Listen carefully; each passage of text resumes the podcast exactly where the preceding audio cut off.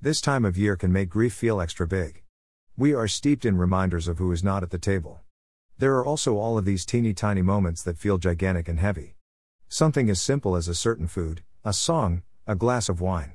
Whatever it might be, those experiences trigger out grief and can cause us to feel our person's absence more acutely. If you are looking for ways to support a grieving loved one through the holiday season, let me reassure you that the simplest gestures mean the most. Often, it is so meaningful to simply be reminded that the spirit and memory of their person is present and being honored in some way. Here are a few ideas. Cook their person's favorite foods. Food can be such an amazing way to evoke memories and connect us to people. It also offers an opportunity to share specific memories that are tied to the foods. Look through photos or take turns sharing stories. It feels so validating to be able to keep the person's memory alive. By bringing photos and memories to the table, we remind our loved ones that we are happy and willing to share and hear them as they share. It also allows us to keep growing and building our relationship with a person who is no longer here with us. This is a very comforting feeling for us grieving folks. Set a place for them at the table. Set out a place, pour them a drink, fix them a plate. Create physical space for them as you celebrate. Buy a gift they would have loved, and gift IT to your loved one.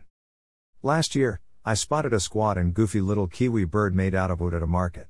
I immediately thought, wow, dad would think that little bird is hilarious.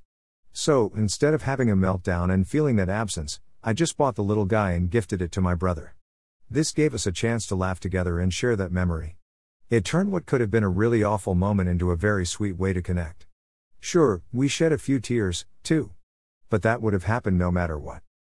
Listen to their favorite music. There is something so special about remembering a person through music. Music is grounding and connecting, too, and can offer more opportunity to share stories. Dash. It can always feel scary to bring up someone's memory. I get it, you don't want to mess up someone's day or are worried about upsetting them. I can't say it enough, the pain of remembering their person is so much smaller than the pain of feeling like you have to carry the loss alone.